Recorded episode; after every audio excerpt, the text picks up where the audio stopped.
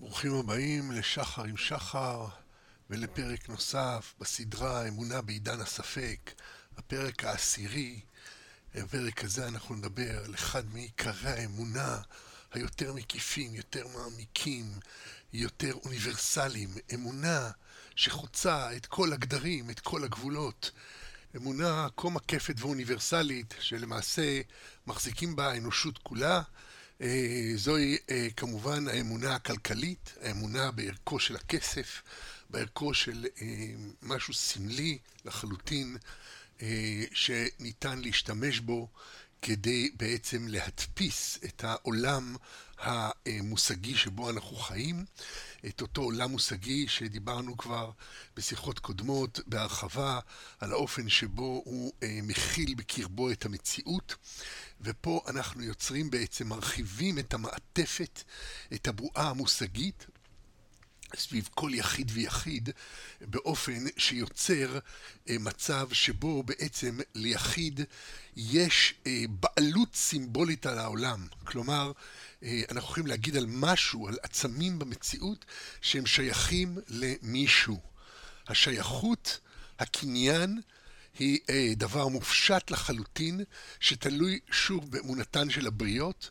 כולם צריכים להסכים שאותו אה, אדם הוא הבעלים של אותו חפץ, ואז ניתן להזיז את החפץ במישור, ניתן להזיז אותו אה, באופן גיאוגרפי, להרחיק אותו מהאדם, אה, אפילו עד לצד השני של התבל, אפילו על פני זמן, אדם יכול שיגנב ממנו חפץ לפני 60 או 70 שנה, ויש מקרים מתועדים, במיוחד בתקופת המלחמה, מלחמת העולם השנייה, הגנבות הגדולות, ואנשים אה, הם הוכיחו בעלות על דברים שהיו ברשותם לפני שנים רבות וקיבלו אותם חזרה אה, כעבור אה, שנות דור אה, על פני מרחבים גיאוגרפיים. הבעלות, הקניין הוא מופשט לחלוטין והוא תלוי בהסכמתם של הבריות, כפי שדיברנו בהרחבה על עולם קיומם של אחרים. והביטוי הכי חזק לעולם קיומם של אחרים הוא הערך הכלכלי, הוא הזכות של אדם אה, או יכולת בכלל, לכתחילה, לפני הזכות, היכולת של אדם להיות הבעלים של משהו במציאות, שיש לו קניין בין על אה, עמלו, שהוא יכול למכור את עמלו לאחר, בין על מוצרו, מוצרה, הוא יכול ליצור דברים למכור לאחרים, ובין בכלל לתפוס משהו במציאות, לקנות משהו במציאות, וזה יהיה שלו, וכל זה אה, ניתן גם להדפסה ולהמרה למה שאנחנו קוראים כסף, למרות שזה לא קשור אה, בכלל למתכת כסף, פשוט הרבה שנים השתמשו במתכת כסף כייצוג לאותו ערך סימבולי. היום אנחנו חיים בעידן שבו יש כבר התפשטות של המהלך הזה. וכבר אנחנו יודעים שהכסף אינו תלוי בכסף, אה, הוא תלוי בתודעות. אה, כן, היום מדברים על קרדיט, קרדיט נגזר מהמילה קרדו, אני מאמין, אני מאמין בלטינית, אה, כן, אני מאמין, אני מקבל אשראי, אשראי וטוב לי. האשראי הזה, זה הכל בתודעה. מישהו ייתן לי ערך, אני אתן את הערך, אני אקבל אותו, אני אעביר אותו לאחרים, הכל בראש שלנו, הכל בתודעות שלנו. הכסף הוא הביטוי החזק ביותר לאמונה הבין-אישית.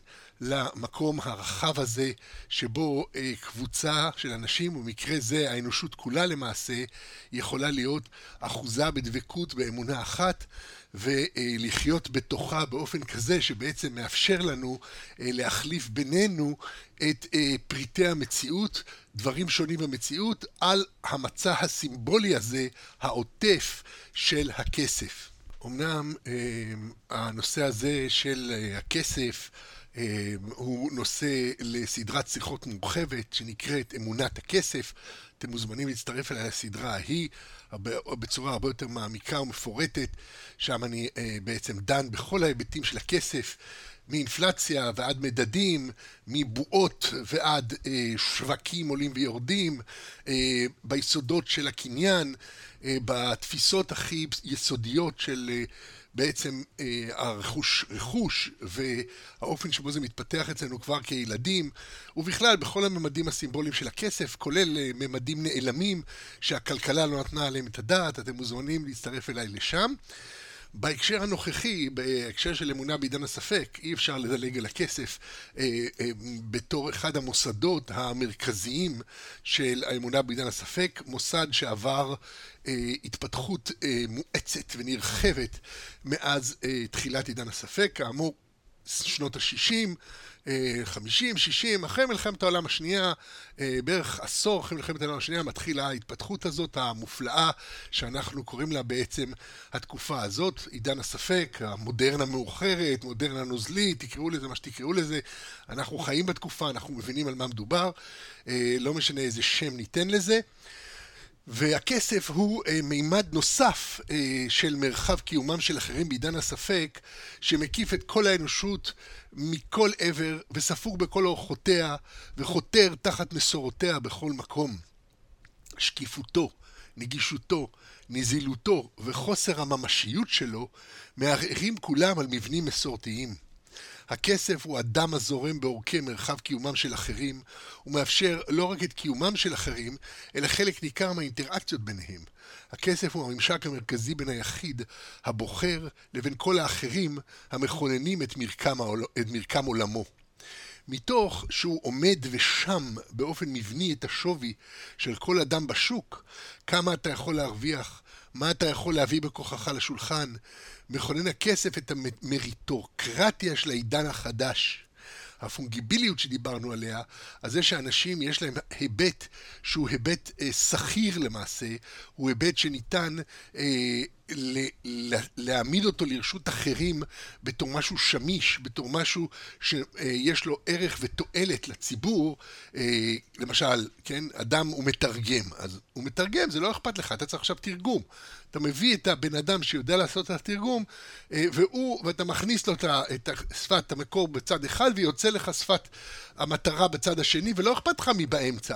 אתה כן, אתה רוצה שזה יהיה מתרגם אמין, אתה מנסה להשיג אה, אה, הפניות והמלצות, אתה, אתה מברר, אתה, אתה מוצא אותו באגודת המתרגמים, מישהו שהוא, אתה יודע שהוא רציני, אולי אתה רואה עבודות עבר, אבל בסופו של דבר, האדם הספציפי לא כל כך חשוב לך, חשוב לך אה, שהעבודה תבוצע.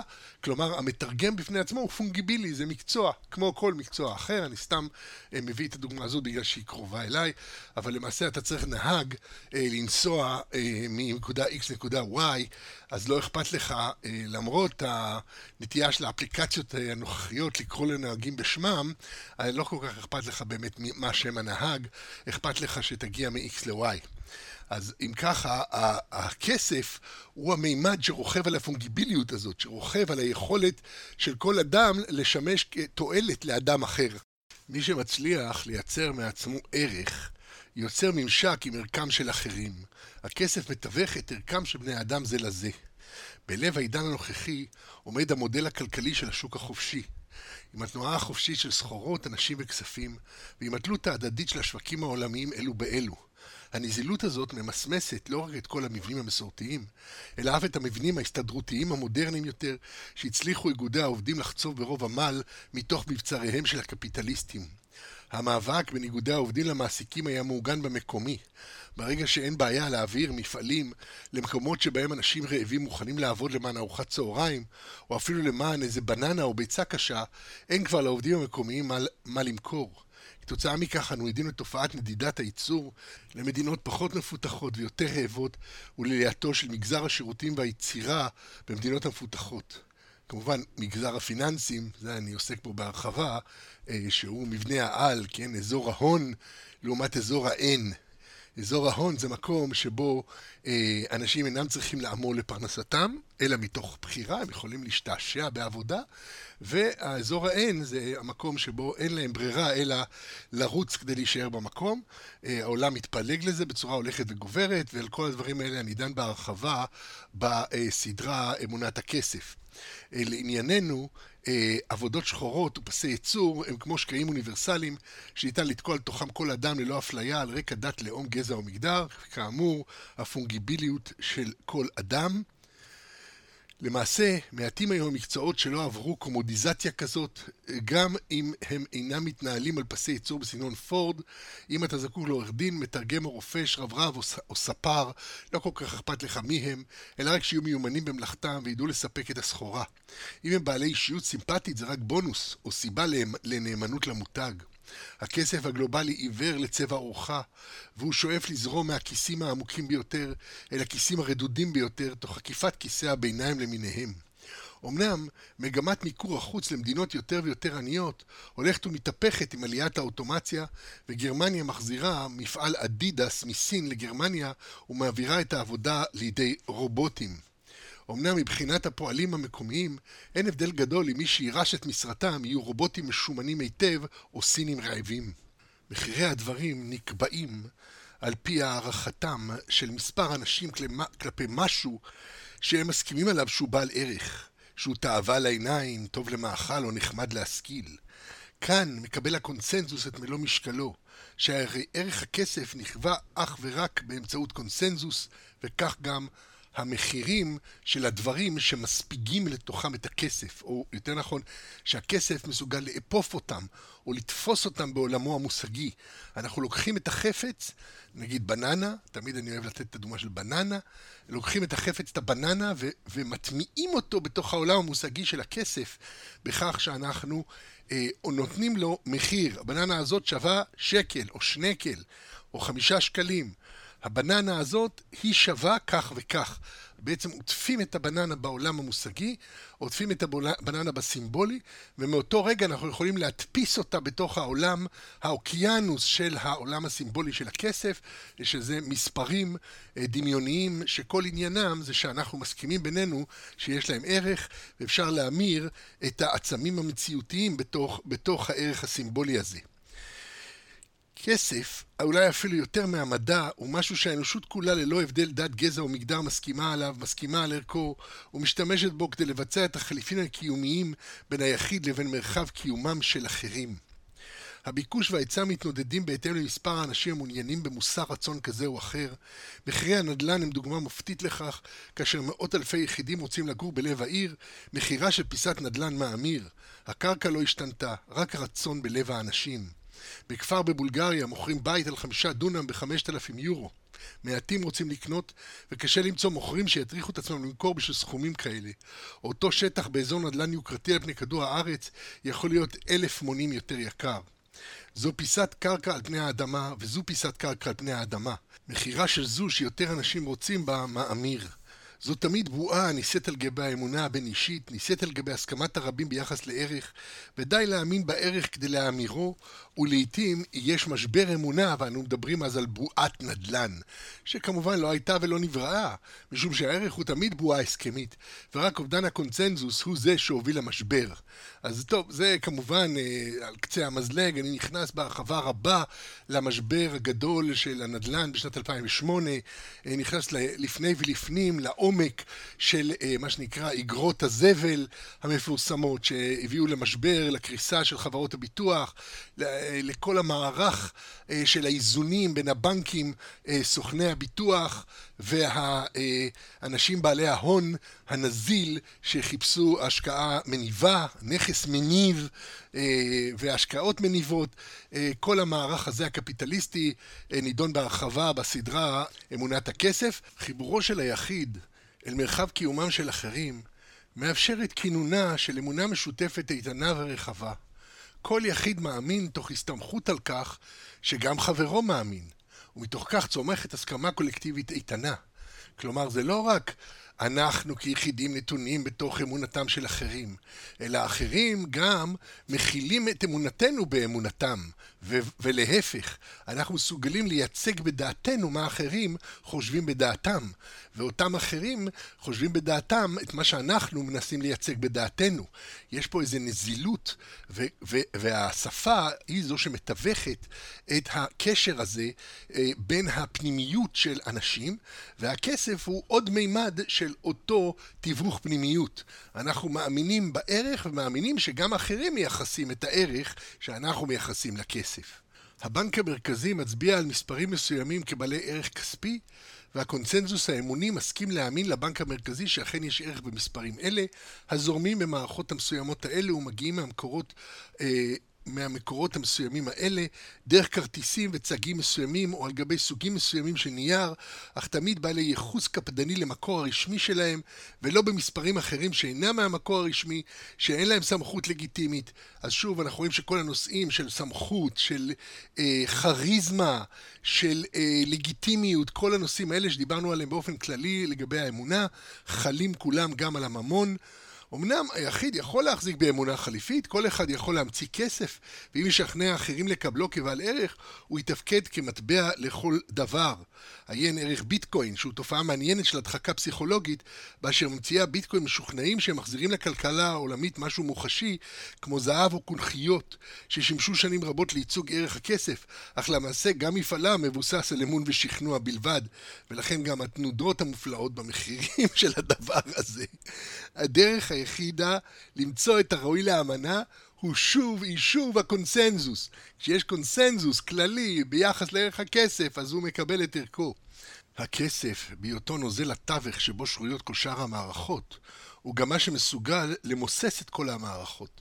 משום שכאשר כל דבר הוא בר המרה לערך אוניברסלי, מאבדים הדברים את ערכם העצמי, ואין זה בכדי שאנשים אומרים על רודפי בצע חסרי מצפון, שהם יהיו מוכנים למכור אפילו את אימא שלהם. כלומר, אפילו את הערכים המקודשים ביותר, הם מסוגלים להמיר לכסף. ויש פה משהו שהוא באמת ייחודי לכסף, שהוא מסוגל להמיר לערכים אה, אחידים את מושגי המציאות. אם בעבר דיברנו על זה שההבנה המושגית הלשונית שלנו, התודעתית שלנו, מכילה בתוכה את המציאות, כן? דיברנו בהרחבה על ה pipe של אה, האומן מגריט שצייר pipe וכתב מתחתיו אין זה pipe. כדי להדגיש את ההבדל בין הייצוג של ה pipe ל pipe הממשי. אבל כשאנחנו רואים את ה pipe שלו, דבר ראשון, אנחנו רואים pipe. ורק אחר כך הסיסמה אה, אה, המתוחכמת שלנו, שלו למטה, c'est pas une pipe בצרפתית, אה, תופסת אותנו ואנחנו מביאים בעצם את הפער בין המושג למושא של המושג, ולמעשה שאין הפרדה ביניהם בתודעה שלנו. אה, זה אה, חלק מהאופן שבו כל המציאות בעצם ספוגה בתוך העולם המושגי שלנו. אבל הכסף זה מקרה ייחודי, כי הוא לוקח את כל המציאות וסוכם אותה באופן די אנליטי במושגים מאוד ספציפיים, במדרג מספרי, שכל דבר יוכל להיות מומר אליו. והמדרג המספרי הזה הוא קל לתפיסה, קל להבנה, והוא למעשה לוקח את כל המציאות ומשטח אותה לכדי משהו שאפשר להבין אותו במונחים המושגיים של כסף. לכן אפשר למכור כל דבר ולקנות כל דבר, שזה באמת מנגנון אה, פלאי למדי, אבל מכאן צומחים גם הפגיעות הגדולות של השימוש בכסף, האופן שבו הכסף הוא באמת, הפונגיביליות בשיאה, הוא ניתן, יכול להמיר כל דבר ולהיות מומר לכל דבר, ולא אכפת לנו הזהות העצמית של אותו עצם או אדם, מה שאכפת לנו זה שהכסף יכול להדפיס אותו, או שהוא יכול אה, אה להיות מומר לכסף. ברור שתכונה אינהרנטית, תכונה מהותית זו של הכסף, היא מעצם מהותה תכונה מערערת מסורת, שכבר עמד עליה קרל מרקס בדקות הבחנה במניפסט הקומוניסטי. ציטוט מקרל מרקס: כל מערכות היחסים המקובעות, הקפואות במקומן, עם שובל הדעות הקדומות וההשקפות העתיקות והנכבדות, נשטפות מן העולם, וכל הצורות החדשות מתיישנות עוד לפני שהן מספיקות להתאבן.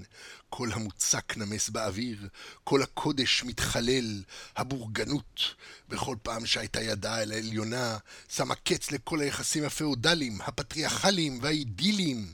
היא קראה ללא רחמים את הקשרים הפאודליים הרב-גוניים שקשרו את האדם לטובים ממנו באופן טבעי, ולא השאירה שום חיבור בין אדם לאדם מאשר אינטרס עצמי גולמי, מאשר תשלום במזומן ללא רחמים. היא הטביעה את האקסטזות השמימיות ביותר של הלהט הדתי, של התלהבות אבירים, של סנטימנטליזם גס והמוני, במי הקרח של החישוב האגוטיסטי. היא המירה את הערך האישי בערך חליפין, ובמקום אין ספור חירויות בלתי מעורערות על פי, על פי אמנה, הקימה חירות אחת ויחידה ונטולת מצפון, הסחר החופשי. אה, בלב עידן הספק, סליחה, על הפתוס, פשוט נהניתי לקרוא את מרקס, שחצי מהדברים ש, שנעלמו אנחנו מברכים עליהם, הרי כי זה כל האובדן אה, של שעבודים, אבל ברור שזה מערער מסורת בצורה הכי עמוקה. בלב עידן הספק, נושאת עם הזרימת הכספים החלקה על פני תבל, את פרי עמלם של כל היחידים המאכלסים את מרחב קיומם של אחרים, של כל בני האדם בעלי התודעה המעורבים בהפקתם של סחורות וטובין. סל קניות וירטואלי בסופרסל אונליין עשוי לכלול פרטים כמו אורז בסמטי, נתחי טונה בהירה בשמן, לקט סיני קפוא ונוזל כלים ירוק בניחוח תפוח במבצע. מאין באו כל הפריטים הללו? האורז מן הסתם הגיע מהודו, מסין, מאוסטרליה ומבנגלדש. מתאילנד הוא כנראה לא הגיע, משום שהתאילנדים הפסיקו לייצא. הם אוכלים את כל האורז שלהם בעצמם, שיהיה להם לבריאות. והטונה, מחקר קטן מלמד שהטונה היא חלק מקומבינה. היא מגיעה לארץ קפואה וארוזה בניילון ללא מכס, ואורזים אותה כאן במפעלים שכל עניינם לארוז בקופסאות טונה קפואה שכבר נוקטה, נחתכה ובושלה בחו"ל. תעשיית הטונה הישראלית כולה מבוססת על כך שהמדינה מטילה מכס על שימורי הטונה. הרבה ידיים והרבה תהליכים היו מעורבים בשרשרת המובילה אל הטונה שרוכשים בסופרמרקט בארץ. עד שהספקתי לסיים בעצם לכתוב את הספר אמונה בעידן הספק, כבר בוטלו המכסים על הטונה, וכל השוק של הטונה השתנה מן הקצה. עכשיו אפשר לקנות טונה באיכות ירודה במחירים זולים מעט משהיו לפני המהפך. וטונה מהאיכות שהיינו מורגלים בה במחירים גבוהים משמעותית. למה? אין לזה שום הסבר רציונלי. אולי לכם יש איזו תיאוריית קוספירציה, תתברר בסוף באופן מצער כנכונה. למעשה, אה, כמובן שיצרני הטונה, למרות שעכשיו הם יכלו להוזיל בעקבות השינוי בחוק את העלויות שלהם בצורה משמעותית ולייבא את הטונה כבר מוכנה מחו"ל, אה, אז הם הוזילו במקצת, אבל המשיכו אה, למעשה להשאיר את המחירים הגבוהים על רוב הטונה שלהם, ובכך בעצם הכניסו את הפער הזה לכיסם במקום לכיסו של הצרכן. אחד מהמהלכים האופייניים שקורים בשוק החופשי, שכמובן אנחנו עכשיו מתייחסים לצד החיובי שלו ולא לצדיו השליליים.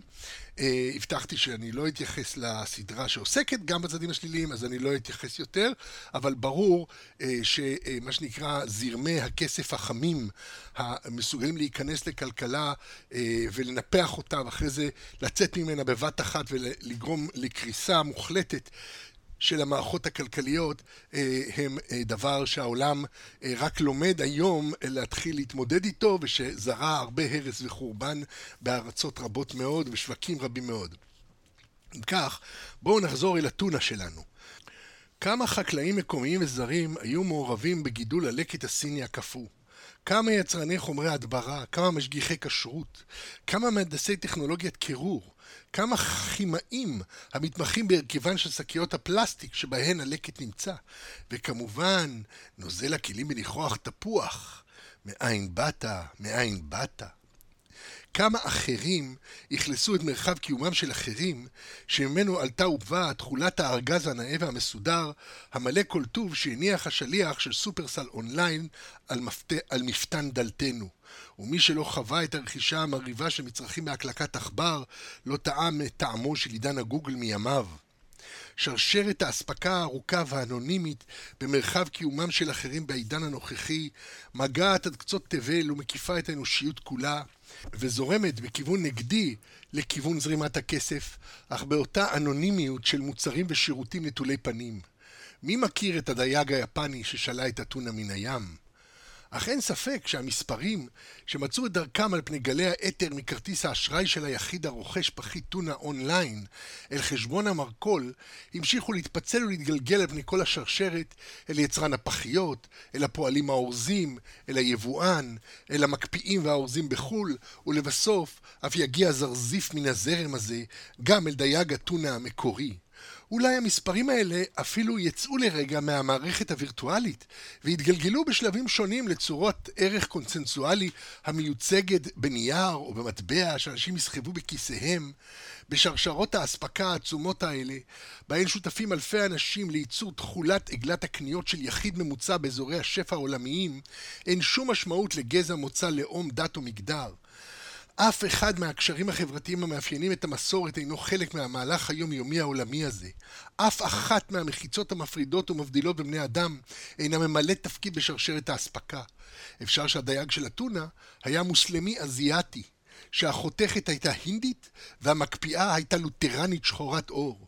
אפשר שרב החובל שהשית את האונייה עם השלל הארוז והקפוא היה אפיקורוס ממוצא סקנדינבי, ומי שהכניס את אתונה לקופסה במפעל בטירת הכרמל היה איש חרדי בשם זילברשטיין. אין זה משנה. הקיום של כולנו צף על זרמי כסף אנונימיים, הסכמיים, המאפשרים שיתוף פעולה החוצה את כל המגדרים, כל הגבולות, ומזרימים אלינו את המוצרים הגשמיים הדרושים לקיומנו. ואולי יותר מדויק מלומר צף על פני, אה, ניתן לומר, אה, אה, מוטמע בתוך משוקע בתוך הנוזל הסימבולי הזה של הכסף. כולנו חלק ממערכת אחת חובקת עולם, ובאופן יותר מוחשי מאשר אי פעם, במהלך כל ההיסטוריה, מרחב קיומם של אחרים מתפרס על פני האנושות כולה וכדור הארץ כולו. עובדה קיומית זו שמה מרכאות סביב הערך האבסולוטי של כל השתייכות דתית, גזעית או מגדרית. האפליה היחידה שיוצר הכסף תלויה בשאלה אם יש לך אותו או אין לך אותו. אך לאיש לא אכפת מי המקבל ומי הנותן. הכסף שקוף לכל הממדים של חברות מסורתיות, ולכן הוא חתרני כל כך בכל מקום. הצד ההסכמי המופשט של הכסף הלך והתחזק במהלך ההיסטוריה. אם פעם עוד היה הכסף מחובר לעצם כלשהו, לאיזו קונכייה או מטבע זהב, היום אה, כבר הופשט הכסף במידה רבה כל כך, שרק כעשרה אחוז ממנו הוא בעל צורה שניתן להעבירה בין ידיים מיוזעות.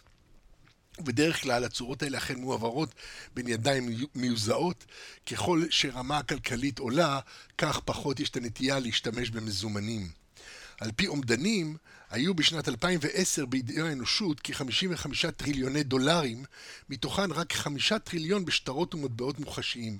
ומן הסתם מאז אה, אנחנו כבר, השיעור הזה ירד כבר הרבה מאוד, וכבר אה, הרבה פחות כסף יש בעולם, כסף מוחשי כמובן.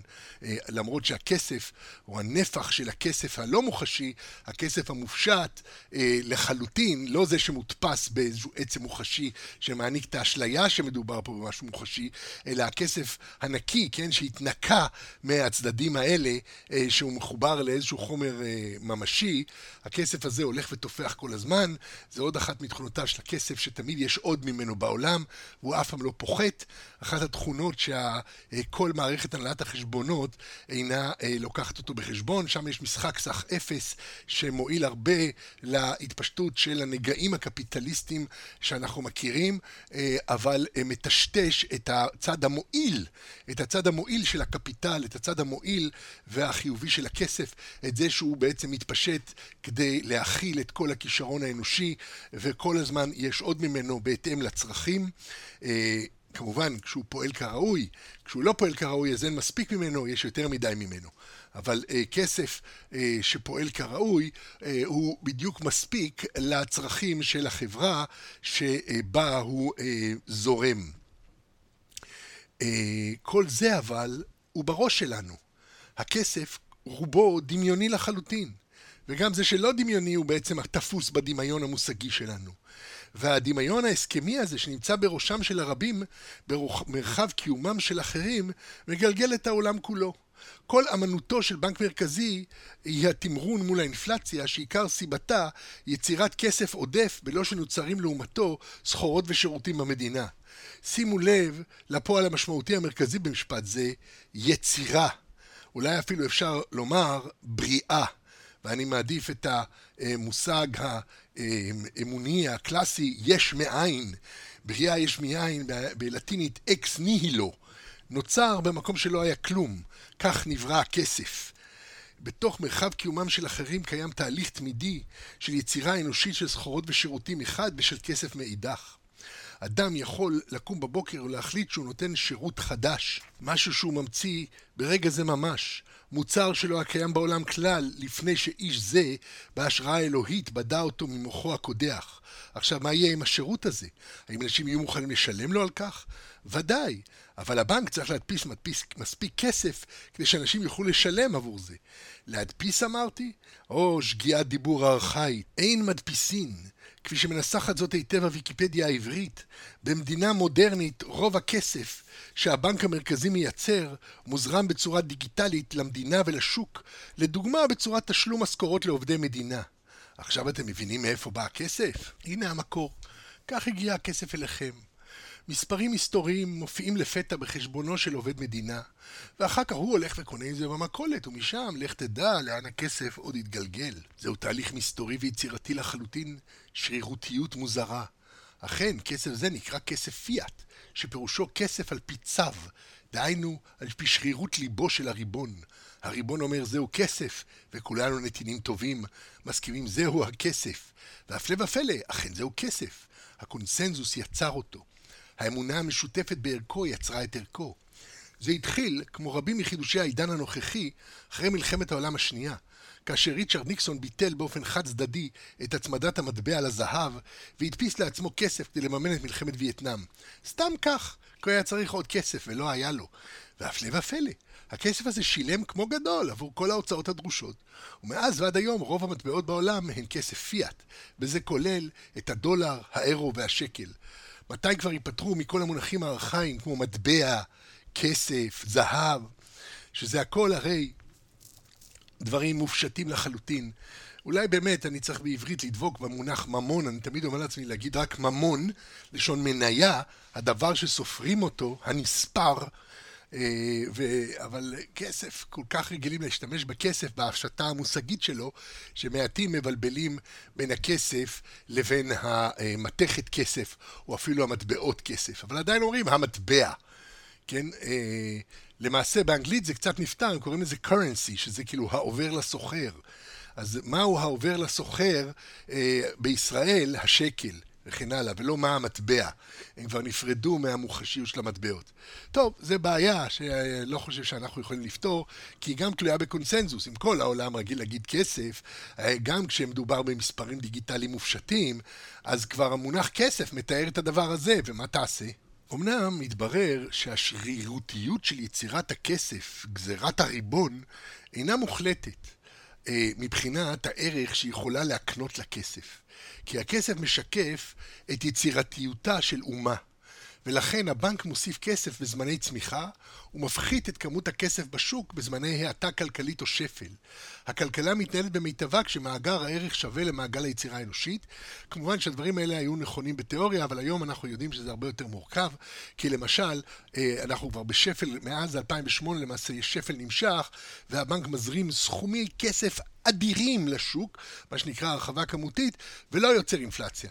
מסיבה נורא פשוטה, שהוא מזרים את זה לאזור ההון ולא לאזור האין.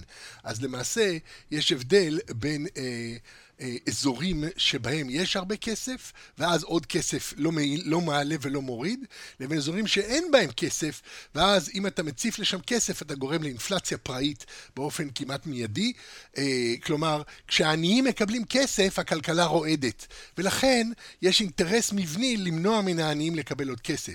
כשהעשירים מקבלים עוד, זה לא, זה, זה לא פוגע בכלכלה, כי אם יש לך עוד מיליון או עוד, עוד עשרה מיליון, בסדר, אז תקנה יצירת אומנות. אומנות שמדפיסה ערך יותר מורחב, ושום דבר לא יקרה לשוק. אתה לא תרוץ להוציא את העשרה מיליון האלה בשוק.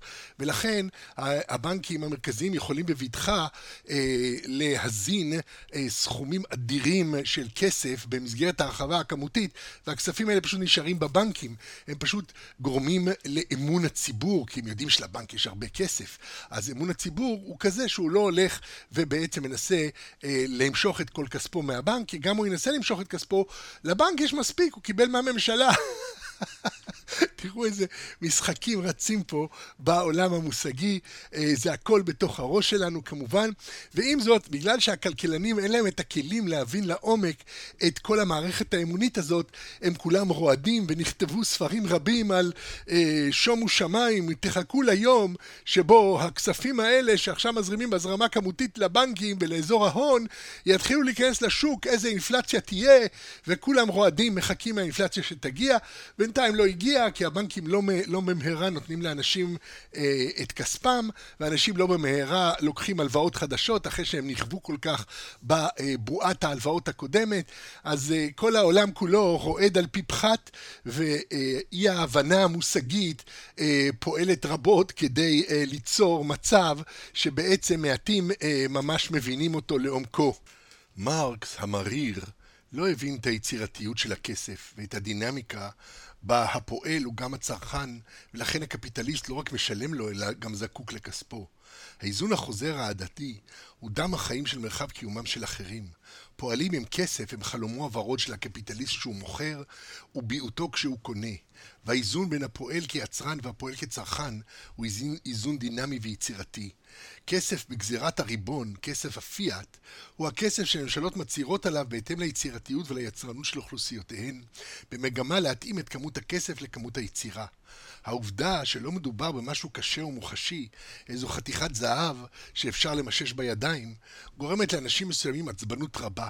במיוחד משום שבסופו של דבר הכל בראש שלנו, הכל על פי הסכמה, בין המחירים של הדברים ובין הכסף עצמו.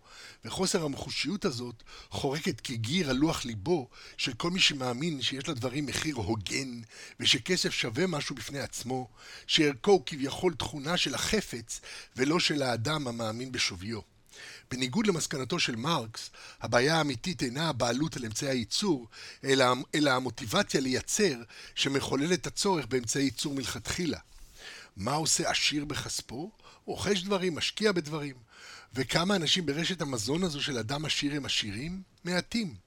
ועם זאת, כמה אלפי אנשים מעורבים בייצורם של כל הדברים שהעשירים צורכים, ממזונם ועד מגוריהם, ממכוניותיהם ועד בגדיהם, מנסיעותיהם ועד שעוניהם, שלא לדבר על הכסף שהם צורכים, שבא מהאנשים שאין להם כסף, והם צריכים לעבוד כדי לשלם את השכר דירה, וכדי לממן את הנכס המניב, כלומר ליצור את התנובה של הנכס המניב בבעלותו של האדם שמחזיק בנכס המניב הזה. ועם זאת, למרות הפער העצום בין בעלי, ה... בין, בוא נגיד, תושבי אזור ההון אה, לבין תושבי אזור האין, אלה שאין להם ואלה שהון להם, עשירים ועניים כאחד מקיימים את הקונסנזוס של ערך הכסף. העשירים יכולים לאבד את הונם בן לילה אם יוסר הקונסנזוס המאמין בערך כספם, וכפי שראינו מיליונרים מתרוששים עם נפילתן של בורסות, ואנשים מאבדים את כל הונם כשמדינתם מפסידה במלחמה וכספם מאבד את ערכו.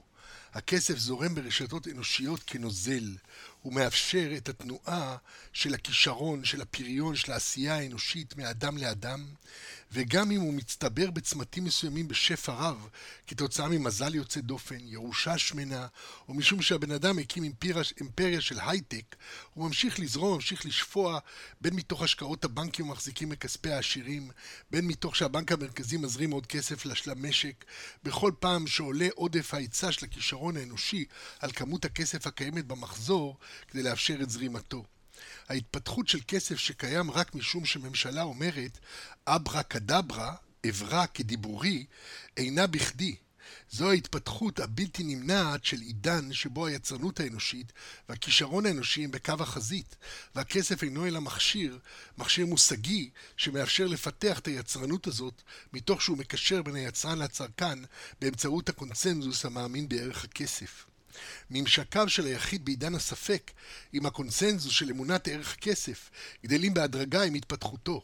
יש הנולדים עם כפית של כסף, ויש הנולדים רק עם כתפיים רחבות או ידיים זריזות, ומרחב קיומם של אחרים, בו נטוע כל יחיד מציע לו הזדמנויות כאלה או אחרות להפיק את הערך שיקנה לו את שווה הערך באמצעות אותן יחידות מספריות מוסכמות המייצגות ערך, דהיינו כסף, שיאפשר לו ליהנות מהערך שמפיקים אחרים. אם כך, בהקשר שלנו, בעידן הספק, הכסף אה, מתחבר לממדים שונים של המערכת המושגית שדיברנו עליה. ראשית, בואו נסתכל לרגע על הכסף בהקשר של הספק עצמו. אמרנו שעידן הספק הוא תמיד אה, פתוח לשינויים במציאות שבעצם מחוללים שינויים בעולם המושגי.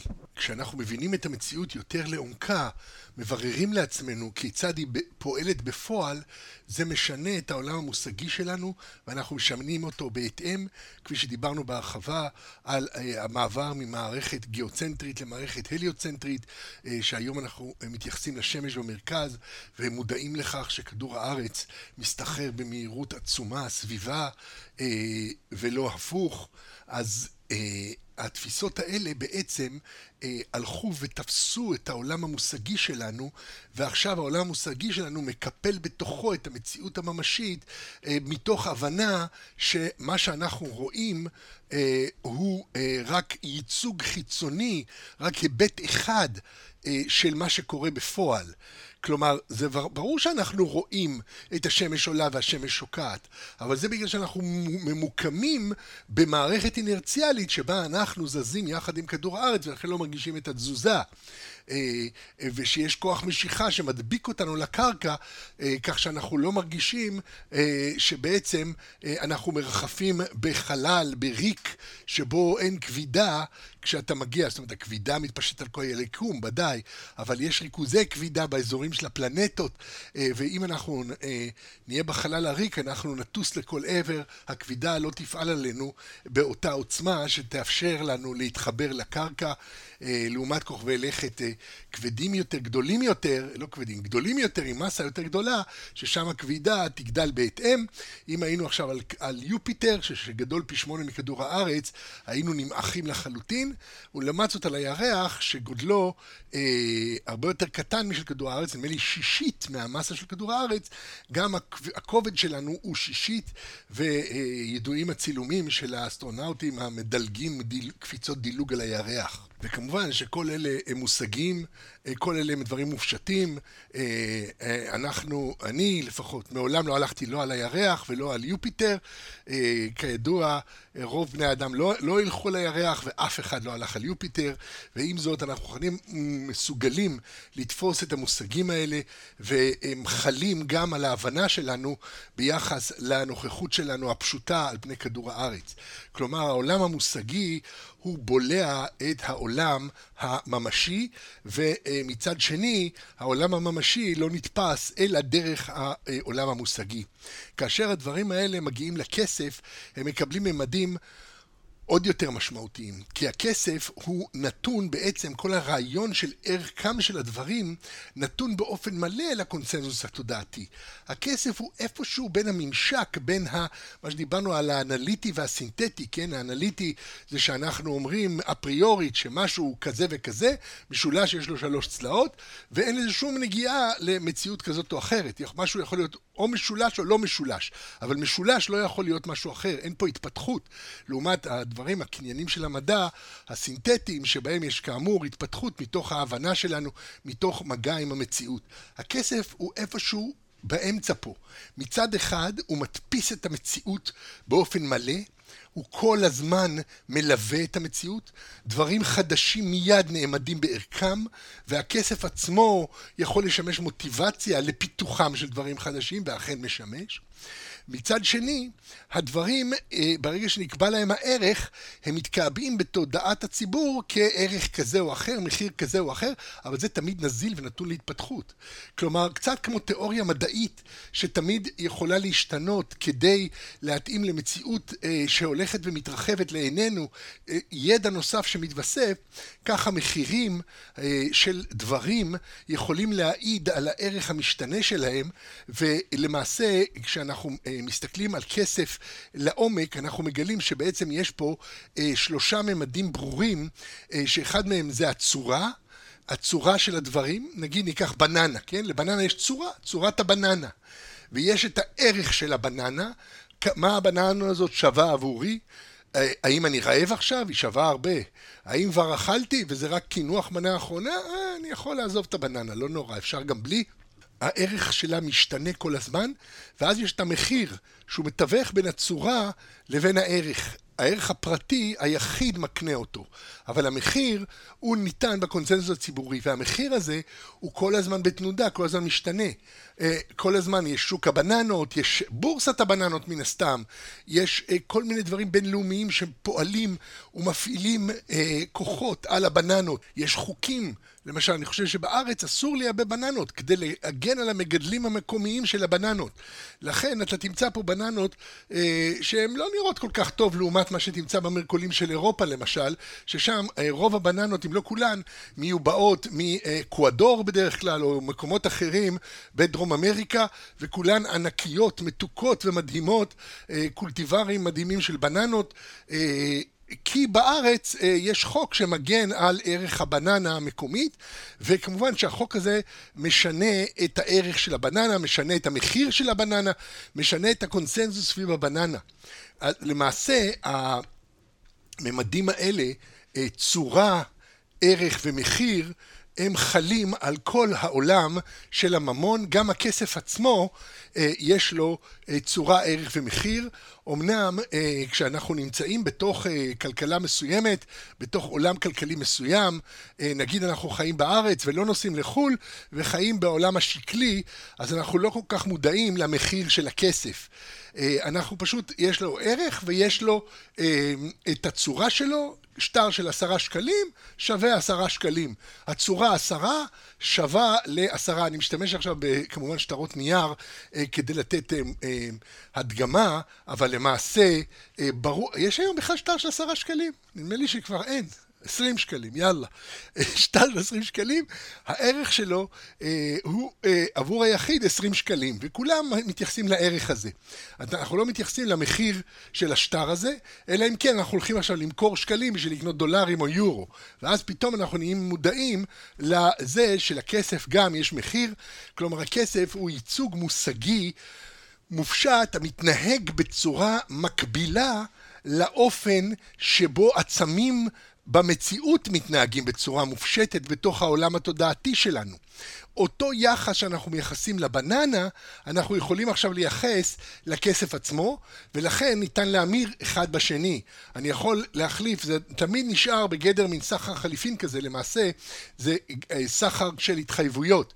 אם אני נותן לך בננה, אתה עכשיו חייב לי בננה. אתה צריך להכיר לי טובה על הבננה הזאת. ואם לא בא לך להיות אסיר תודה, אז אתה פשוט נותן לי עשר שקל, וזהו, וכך, והבננה שלך, בטח שבעשרה שקלים אתה יכול לקנות בננה. עדיין נדמה לי, עם כל ה... אה, אה, האמרת המחירים הדוהרת בארץ, עדיין אפשר לקנות בננה בפחות מעשרה שקלים, אולי אני משלה את עצמי, אה, גם תלוי איפה קונים את הבננה, בטח יש חנויות יוקרה שהבננה עולה עשרה שקלים, או חנויות טבע מפונפנות, לך תדע. בכל מקרה, המהלך פה הוא שאותו עולם מושגי שבו קיימת הבננה, הוא העולם המושגי שבו קיים הכסף, והם ניתנים להמרה אלה באלה בצורה זורמת, ושהיא בעצם ללא, ללא מחיצות, ללא גבולות מושגיות, ללא גבולות ברמת ההפשטה. וזה בעצם מאפשר לכונן עולם שבו הכסף הוא אה, רובד סימבולי שעוטף את הכל, שממיר את הכל, והוא נתון לאמונת הכל כמשהו יסודי במציאות שלנו. אם כך, בדומה לעולם המדע, שבו המתמטיקה, המספרים, הם הכלי המושגי העוזר לנו לעטוף את המציאות בהבנה שלנו, כך גם בעולם הממון המושגים המספריים עוטפים עבורנו את העולם כולו, והעולם כולו מתווך לנו על ידי ההבנות האלה, על ידי המספרים שברשותנו, שעומדים את הערך, את השווי של כל דבר, ומככבים בקונסנזוס שלנו ביחס למחירים, ובעידן הספק, הנזילות הגדולה של הכסף, העובדה שבעצם כל אחד אה, יכול אה, להחזיק בו ולהשתמש בו אה, במידה רבה ללא הגבלה, אה, שוב, זה נתון לשינויים, גם זה תלוי מאוד בממשלות, תלוי מאוד דברים אחרים, בחוקים, אבל לפחות מבחינה מושגית, מבחינה מופשטת, ברור שהמושג של הכסף והקונסנזוס של הכסף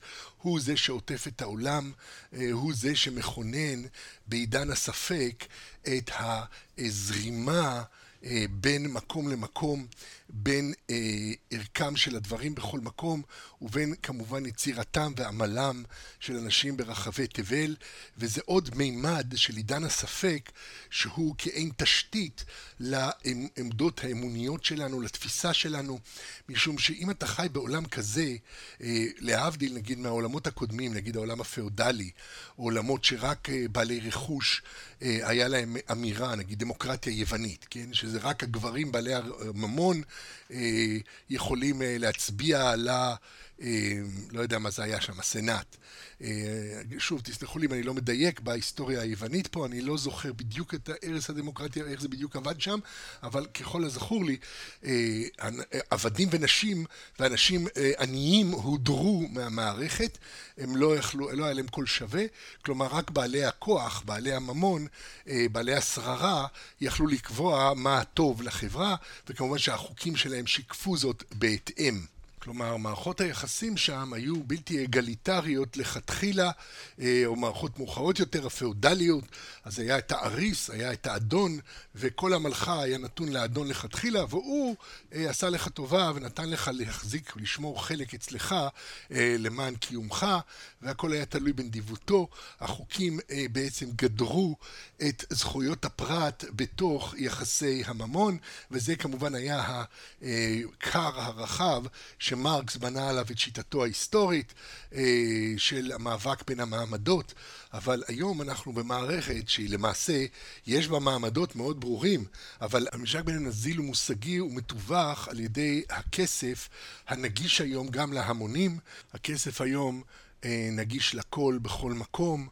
והוא זרם לכל השווקים, הממשלות מדפיסות אותו ומעניקות אותו גם למעוטי היכולת באמצעות קצבאות, אה, כסף נגיש ומתווך את הכל, והתיווך הזה יש בו משהו אגליטרי, מפני שערכו שווה לכולם, אה, כולם בעצם שותפים לאותו עולם מושגי, עולם אמוני, ויש בזה משהו, כאמור, כדי לרדד ולשטח את כל המערכות ולערער באופן מהותי, באופן מבני, תחת מערכות מסורתיות שהקשרים ביניהם מבוססים בדיוק על הדבר שהכסף בעצם פורע אותו, אה, מחויבות, הכרת תודה, הכרת הטוב, אה, תחושת חובה, כל הדברים האלה שהכסף בעצם אה, פורע את חובך במזומן ובמיידי, ולמעשה משחרר אותך מההתחייבויות אל הפטרון, אל הפטריארך, אל, ה, אל מי שנתן לך את הצדקה, ואתה עכשיו חייב לו, מי שנתן לך מתנה, ואתה עכשיו מחויב להחזיר לו מתנה.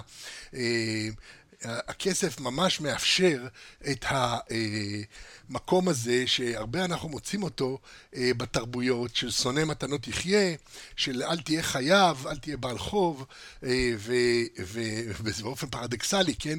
כי הכסף מאפשר, במיוחד בכלכלה המודרנית, הפך את כולם לבעלי חוב בגלל הקלות הבלתי נסבלת של השגת אה, אשראי, אבל שוב, האשראי הוא אנונימי במידה רבה, זה מול בנק, לא מול אדם יחיד. תחושת החובה שאנחנו מרגישים אה, כשאנחנו ניצבים מול אדם יחיד, להחזיר, להשיב טובה תחת טובה, זה אחד הנקודות המהותיות, אה, הפסיכולוגיות העמוקות אה, שיש לדון בה עוד בהרחבה, ואני גם דן בה בהרחבה כאמור, שוב לא אזכיר היכן. מה שחשוב זה שבסופו של דבר הכסף הוא אה, מרדד את אה, תחושת החובה בגלל שתמיד אתה יכול לשלם, אתה לא מרגיש שום תחושת חובה כלפי אה, בעל, בעל המכולת שלך או הקופאית בסופרמרקט אה, שהעבירה את כל המוצרים שלך והעבירה לרשותך את כל האוכל הזה משום ששילמת, החזרת טובה תחת טובה, ברגע ששילמת זה כבר אין לך מחויבות שם, אין שם לא מחויבות פאודלית לא מחויבות חוקית.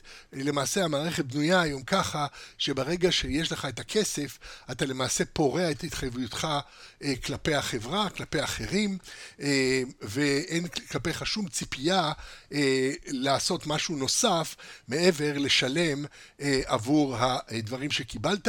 וברור שהדברים האלה חותרים תחת חברתיות, תחת מחויבות. הרי חלק גדול מקשרים אנושיים זה בדיוק המחויבות הזאת ההדדית, התחושה שאתה חייב לאדם אחר, שאתה אחראי כלפי אדם אחר, ואפשר בהחלט להגיד שיש לכסף תרומה משמעותית. משמעותית הן לחירות של הפרט בעידן הזה והן לבדידותו. כי אם אתה יכול לפרוע את הכל בכסף, אז אתה בעצם לא חייב להיות מחובר לחברה כדי לשרוד, אתה יכול פשוט ללכת לסופרמרקט ולשלם. זה כמובן מאפשר היום למהלך הזה של זרים אה, אנשים שבאים ממדינה אחת וחיים במדינה אחרת, לפעמים בלי לדעת את השפה בכלל, כי בכל סופרמרקט ברגע שלך את המטבע המקומי, אתה יכול לשים דברים בעגלה, לגשת לקופאית, להסתכל על הסכום אה, אה, כשהיא מדפיסה את כל מה שלקחת, לשלם לה בשטר המקומי וללכת הביתה עם האוכל ולהתקיים למעשה בסביבה זרה לחלוטין, שאין לך שום קשרים שם עם אף אחד, אתה לא מכיר אף אחד, אין לך שם משפחה. אין לך מי שיסעד אותך, או יתמוך בך, או יעטוף אותך, או יעשה כלום עבורך, הכל בזכות הכסף. לא החלפת מילה אחת עם הסביבה המיידית שלך, ובכל זאת אתה מתקיים, דבר שפשוט לא ניתן היה להעלות על הדעת בזמנים עברו. אה, או בוא נגיד שזה היה הרבה יותר קשה, היה תמיד צריך מתווכים, היה צריך מתרגמים, היה צריך אה, לבוא עם אה, עם סחורות, האמת היא שתמיד הכסף עשה את זה. אה, אני מתאר לעצמי שמרקו פולו פיזר הרבה אה, אה, שורות בדרך, הרבה מתנות בדרך, בדרכו אל סין, כדי למצוא את דרכו בין העממים השונים ולהגיע ליעדו העלום ואחר כך יעדו המבוקש, כן, דרך המשי המפורסמת. אבל טוב, לא ניכנס עכשיו להיסטוריה, מה שחשוב זה לראות מה קורה היום, ואנחנו אה, חוזרים למקום הזה שאנחנו אה, עוסקים בעצם במבנים, בתשתיות הייחודיות של העידן הזה, עידן הספק, תשתיות שלא היו מעולם בהיסטוריה האנושית, ושמחוללות מהפכה רבתי באופן שבו אנחנו תופסים את המציאות, באופן שבו אנחנו חיים בתוך המציאות, וכמובן מערערות בזאת אה, באופן מבני, שוב, לא שמישהו מתכוון פה לצאת חוצץ או לכפור במשהו, אלא מעצם מהות המציאות היום, המציאות שהשתנתה, אה, בעצם המערכות המסורתיות כבר אינן מסוגלות לכסות את ה... את המציאות למעשה, אה, ונגלעות בהן פערים שצריכים גישור מיוחד או שינוי אה, כללי בתודעה אה, באופן מערכותי, באופן מבני. אז בין אם אחר כך המערכת המסורתית תעשה שריר, תיתן הסברים, אה, פרשנות, תמצא כל מיני דרכים להתמודד עם השינוי במציאות, מה שחשוב זה להכיר בשינוי במציאות, להבין שאנחנו כבר לא חיים באותו עולם שבו המערכות המושגיות של המסורות השונות יכלו להכיל את הכל, יכלו להסביר את הכל, אלא אנחנו חיים בעולם שכבר השתנה מבחינת המציאות שלו, המציאות המושגית האנושית כפי שהיא תופסת המציאות המוחשית והשינוי הזה הוא אה, בעצם יוצר משהו מבני, משהו שהוא אה, חותר אה, תחת ההבנות הישנות שלנו, תפיסות עולם ישנות שלנו, וקורא לנו בעצם לגדול ולהבין את המציאות החדשה שנוצרה. והתחום הזה של הכסף הוא אה, דוגמה בולטת לשינוי הזה הגדול אה, של העידן הנוכחי וגם לאחד התחומים הכי פחות מובנים, הכי מבולבלים, שכל המקצוע של הכלכלה אה, לא מבין אותו בעצם, מתעסק בדברים שהם כביכול הסכמות אנליטיות אבל לא נוגעות במציאות וכל פעם מופתע מחדש מבועות וקריסות והתפרצויות ועדיין לא למדו לקח כי לא מסתכלים במקום הנכון, הכיוון של החשיבה הוא בעייתי, כל המערכת של הנהלת החשבונות דו צדדית היא בעייתית. אה, אוקיי, אז אה, כאמור, אני דן בזה בהרחבה, לא יכולתי להתאפק, איתכם הסליחה, בסדרה אמונת הכסף. אתם מוזמנים, אה, אם הנושא הספציפי הזה מעניין אתכם, לשמוע שם בהרחבה על כל ההיבטים האלה של הכסף, המערכות הכלכליות המתפתחות, המערכות הכלכליות המרתקות שעדיין נמצאות בתהליך של התפתחות וצמיחה והתגבשות שרב בהם הנסתר על הגלוי, ו, אה, מקרה, אתם מוזמנים להצטרף אליי לפרק הבא בסדרה הנוכחית, סדרת אמונה בעידן הספק, שבו אנחנו נעסוק במבנה נוסף, בשינוי מבני נוסף במציאות האנושית, שמשמש מרכז שמטה את הדעת הציבורית, שמטה את התודעה בעולם קיומם של אחרים, לכיוונים שבעבר פשוט לא היו קיימים. נעסוק באקדמיה, בהתפשטות שלה על פני תבל, אז אני מזמין אתכם להצטרף אליי אז, ובינתיים להשתמע משחר עם שחר.